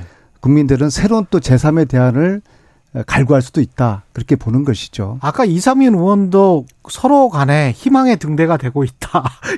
이런 이야기를 하셨거든요. 그래서 민주당의 희망의 등대는 국민의힘, 국민의힘의 희망의 등대는 민주당 뭐 이런 이야기를 하셨는데 국민의힘은 어떻게 생각하세요? 민주당이 음. 당명 바꾸는 정도 가지고는 안 될 거예요. 안 될 것이다. 저희가 당명을 한 번 바꾼 게 아니에요. 잘하시잖아요. 비대위 세 번을 했거든요. 그래서 저희가 21대 들어와 가지고 네. 비대위를 갈 때에 그때 자강파들이 상당히 득세를 했었습니다. 음. 자강파들 논리가 뭐였냐면 21대 네. 우리가 대패하고 원내대표를 뽑고 이 당 지도 체제를 어떻게 할 거냐. 자강으로 갈 거냐, 비대위로 갈 거냐. 이 싸움이 붙었었어요. 음. 음. 그때에 다 자강으로 가자 그랬어요. 음. 그러면서 자강파들 이야기가 뭐였냐면 비대위 세 번을 다 실패했다 그랬거든요. 제가 보니까 그게 맞는 얘기예요. 비대위 아. 세 번. 세 번 했었잖아요. 예. 김희옥 비대위원장, 인명진 비대위원장, 이렇게 세 그러, 번을 했었, 했었잖아요. 예. 제가 여러 가지 이렇게 비교를 해보니까 그 말이 맞아요. 그런데 어느 날 부뚝 생각난 게 그러면 정상적인 전당대회를 통해서 집행부가 구성됐었던 그, 그 집행부는 성공했느냐? 아니거든요. 실패했거든요. 이정현 대표, 당대표였을 때 탄핵, 탄핵으로 갔지요. 홍준표 대표 체제에서 지방선거 대패했죠. 황교안 대표 체제에서 또 대패했죠. 그것도 아니더라는 거예요. 음. 그런 과정에서 당명도 여러 번 바꾸고 그랬는데 그거 가지고 안 되더라는 게 결론적으로 인적 청산이 이루어지고 음. 정말로 당이 망해가지고 새로운 외과의 의사들이 와가지고 당을 수술을 했었었을 때에 음. 저희가 소생한 걸 봤거든요. 그래서 안 의원님 여당에 기대하시지 말고 자체적으로 제가 오늘 저 자체적으로 자강해라. 자강해라. 성일종 의원님 네. 말씀을 쭉 들으면서 네. 오늘의 키워드는 네. 세용지마입니다. 세용지마다. 네. 저희들이 그 몇 년 전에 제가 그 박근혜 그 국정농단 밝히는데 이제 앞장선 또 정치인으로서 음. 그때 저희들이 참 그 당시의 야당 지금 국힘힘이 그렇게 애초로울 수가 없었거든요. 음. 지금 말씀하신 대로 그렇게 그 광풍을 맞으면서 음. 그 시련들을 견뎌 견뎌내려고 애쓰는 그 모습을 보면서 음. 우리들은 얼마나 여유 있었습니까? 예. 세웅지마가 되어버렸어요. 예. 이게 이제 역전이 돼 버렸고요. 음. 두 번째 송영길 의원님 좀 말씀드리자면은 예, 예. 과거 이제 부동산 투기 의혹 받았던 의원님들 열 분 의원님들이 본인들은 억울하다고 하는데도 사실이 아닌다고 하는데도 다 출당 조치를 해버렸어요. 그렇죠, 예. 그렇죠. 예. 당신들 검증받고 다시 돌아오라. 음. 대부분 다 다시 돌아오지 않았습니까? 예. 그런 송영길 의원이 지금은 역지사지 돼버렸어요. 그러니까 본인이 출당 요구를 지금 받고 있어요. 게다가 억울하든 안, 예. 뭐 억울하지 않든 간에 음. 일단 출당하고 난 다음 다음에 깨끗이 털고 난 다음에 다시 들어오라는 그런 또 요구를 당 안팎에서 받고 있지 않습니까? 그래서 전, 참 정치라는 게 세용지마다. 근데 전 뭐 국회의원 정도가 아니고 전 당 대표란 말이죠. 근데 네. 수업이 있어서 이제 들어가야 되겠다라고 말씀하시고 들어가는 모습이 너무 평안해 보이고 국내에서 봤을 때는 좀 너무 한가해 보였기 때문에 그거를 또 민주당 지지자들이든 또는 국민의힘 지지자들이든 어떻게 그게 비춰질까 그런 거는 전 대표가 좀 너무 무책임하지 않나 그런 생각이 좀 들긴 하더라고요. 드리면요. 예. 지금은 당과 송영길 대표가 사는 방법이 딱 한 가지밖에 없습니다. 한 가지 방법밖에 없다. 송영길 대표가 음. 사적생에 각오를 해야 됩니다. 예. 다 내려놓고 죽기를 각오해야 됩니다. 본인이 책임이 있든 없든 예. 본인이 알았든 몰랐든 간에 본인의 측근들이 관련돼 있고 구속이 지금 되고 있습니다. 그러면은 22일 날 기자회견 할 게 아니라 22일 날 귀국을 해서 어. 이 모든 것을 내가 안고 가겠다. 나의 예. 책임이다. 내가 어떠한 책임이라도 내가 달게 받겠다라는 모습을 보여주게 되면은 일단 탈당을 해야 된다. 탈당 정도가 아니라 탈당 정도가 송영길. 의원으로서는 정치 본인의 정치 인생의 가장 큰 지금 위 기를 맞은 거거든요. 그럼요. 예. 이 상태에서 미련을 가지고 음. 뭔가에 집착을 하는 순간 판단을 제대로 못 합니다. 음. 다 내려놓고 다 버려야 됩니다. 음. 그래 그러한 사적생의 정신으로 이 문제를 대처하고 또 당에서도 다들 그렇게 요구를 해요. 의원님들 어제 중진 의원들을 만났는데 어느 누구도 동정하는 분들이 없더라고요. 아. 빨리 송영길 전 대표가 빨리 와서 이거 수습해야 된다. 반면에 아마 검찰의 입장에서는 우리가 이제 검찰 정권이라고 이야기하는데 정권의 입장에서는 예. 송영길 대표 제발 귀국하지 마라 귀국하지 마라 그래서 소환 소환장 때리고 예. 그래도 안 나오면은 여권 말소하고 그 다음에 파리 가서 체포하고 이런 그림을 원할 거예요. 음. 그래서 여기 이를 또 대비해서라도 송영길 대표께서 별명이 그분 별명이 황소예요. 예. 황소 같은 우직함. 예. 그런 지도자다 모습 보여주고 음. 그 핵심은 지금은 사적생의 정신이다. 저는 그렇게 생각을 합니다. 송영길 대표가 기국을 안 할 거리요. 저렇게 바라, 기국 안 하시길 바란다니까요.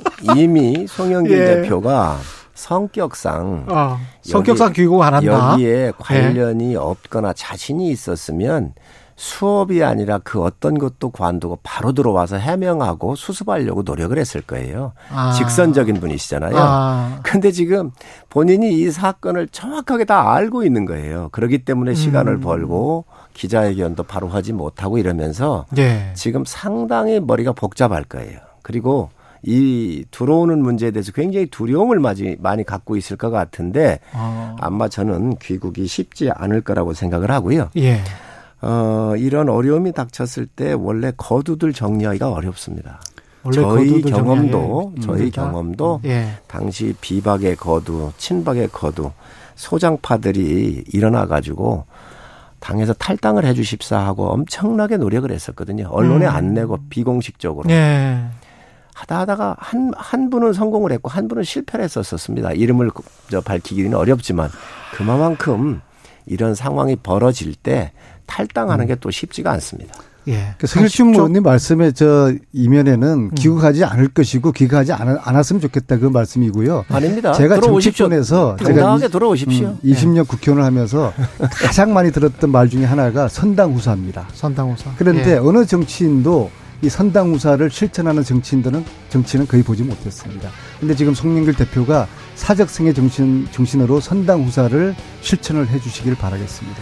민주당의 예, 끝, 끝났습니다. 예, 예, 예. 서현진님이 오늘 패널들 너무 솔직하고 부드러운 정치인이어서 정말 좋다고 말씀하셨습니다. 국민의힘 성일정 의원, 민주당 안민석 의원이었습니다. 고맙습니다. 감사합니다. 네, 고맙습니다.